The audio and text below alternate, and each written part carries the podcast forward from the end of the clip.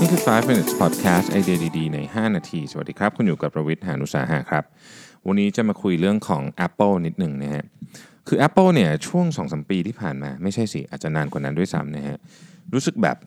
ดาวๆไปนะ เวลาออก Product อะไรมาคนก็จะค่อนแคะเยอะนะครับ ผมเองก็แฟน Apple พันแท้ก็รู้สึกว่าแบบไอโฟนรุ่นใหม่ ๆ มันก็ไม่ได้น่าตื่นเต้นอะไม่ว้าวเหมือนตอนสตีฟจ็อบส์ยังมีชีวิตอยู่เนาะ แต่ว่าในวันที่ 25 มีนาคมที่ผ่านมานะฮะทิมคุกก็ announce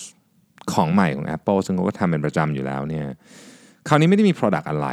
นะฮะแต่เป็น Service เป็น Service ที่ฟังดูตอนแรกก็ดูเหมือนจะไม่ได้มีอะไรน่าตื่นเต้นเนาะพูดถึง video streaming ข่าวเกม แล้วก็ credit card นะครับ แต่ว่าพอเรามามองดูทั้งหมดแล้วนี่ นี่อาจจะเป็น move ที่น่าตื่นเต้นมาก ๆ ของ Apple ก็ได้ ผมได้พูดถึง credit card ไปแล้วใช่ไหมเมื่อ episode ที่แล้วว่ามันเจ๋งมากเลยนะฮะ credit card ที่รักษา privacy ของลูกค้า credit card ที่ต้องทำให้แบงก์ใหญ่มาก ๆ หนาวบ้างนะฮะ เพราะว่าทุกอย่างเนี่ยโปร่งใส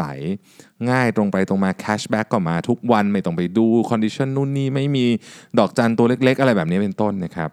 แต่ที่น่าสนใจกว่านั้นก็คือเรื่องของ streaming ครับ สตรีมมิ่งเนี่ยแน่นอน Netflix อะไรต่างๆเนี่ยใหญ่มากกว่า Apple เยอะ แต่อย่าลืมว่า Netflix เนี่ยนะครับพูดถึง Subscriber ก่อนนะ Netflix มี Subscriber หลายร้อยล้านคน แต่ Apple มี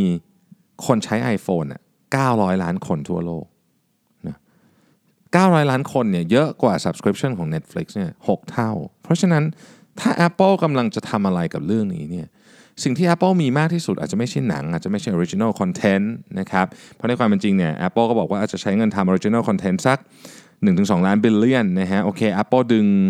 Apple Plus Apple TV Plus เนี่ยนะครับ ซึ่งเป็น service streaming เนี่ย โอเค มี Oprah Winfrey มี Reese Witherspoon มี Sesame Street เอ่อแล้วก็มีหนังมีเกมมีอะไรอย่างเงี้ย streaming รวมกันนะครับจ่ายเป็นอาจจะเป็น service แล้วก็ bundle กัน พวกนี้เอามารวมกันมีหนังมีเกมมีมีข่าวจาก Wall Street Journal อะไรอย่างเงี้ยแต่ว่ามันยังเทียบกับ Netflix ไม่ได้เลย เพราะ Netflix เนี่ยใช้เงินเฉพาะสร้าง Original Content อย่างเดียว ก็ 15บิลเลียนเข้าไปแล้ว 15เอ่อ15,000ล้านล้านเหรียญนะปีเนี้ยนะฮะ2019เก้าเนี่ยเพราะฉะนั้นเรื่องคอนเทนต์เนี่ย Original Content เนี่ย อาจจะอาจจะไม่ใช่ประเด็น ประเด็นที่น่าสนใจเกี่ยวกับ Apple ในเคสนี้ก็คือ Apple เขารวมทุกอย่างเข้าด้วยกันฮะvideo streaming ใช่ไหม News เกม credit card Service ต่างๆ ที่เราเรียกว่า Apple Service เนี่ยสิ่งที่ดึงคนให้อยู่กับ Apple และไม่เปลี่ยนไปใช้มือถือค่ายอื่น อาวุธลับสำคัญที่สุดของ Apple คือ Ecosystem ของ Apple นะครับสำหรับ 900 ล้านคนที่ใช้ iPhone เนี่ยนะ ผมคิดว่าคราวนี้ Ecosystem ของ Apple นี่แหละกำลังจะถูกใช้งานอย่างเรียกว่าเป็นแต้มต่อสำคัญอีกครั้งหนึ่งแบรนด์อื่นขายฮาร์ดแวร์เยอะก็จริง แต่แบรนด์อื่นต้องยอมรับว่ายังไม่มีใครสร้าง Ecosystem ที่แข็งแรงเท่ากับ Apple ได้นะ Apple เนี่ยมี Service นะครับมี Service เนี่ยอยู่ประมาณสัก40 billion US dollar ในในเชิงของ revenue นะครับจาก revenue ทั้งหมด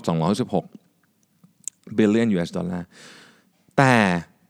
service ของ Apple เนี่ยโตเร็วที่สุด แน่นอน Apple ยังคงจะต้องขาย iPhone ขาย iPad ขายคอมพิวเตอร์ต่อไป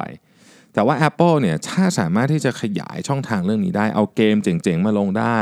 เอาคอนเทนต์จาก HBO Showtime มาลงได้ เอาข่าวมาลงได้ ดึงทุกคนกลับเข้ามาใน Ecosystem ของ Apple และการจ่ายเงินทั้งหมด มี cashback มีอะไรพวกนี้เป็นต้นเนี่ยนะครับ การเปิดตัว Apple TV Plus และ Apple Credit Card เนี่ยเป็น move หนึ่งที่ต้องบอกว่า Tech Giant ทั้งหลาย รวมถึงธนาคาร รวมถึง Hollywood Studio น่าจะต้องจับตามองมาก โดยเฉพาะคู่แข่งโดยตรงอย่าง Netflix Disney นะครับมีงานกันบ้านต้องทำหนัก เพราะว่า Apple Ecosystem เนี่ย ต้องบอกว่าสำหรับคนที่ใช้ Apple อยู่เนี่ยนะครับ มันเป็นของที่แข็งแรงมากนะ ขอบคุณที่ติดตาม5 minutes ครับ สวัสดีครับ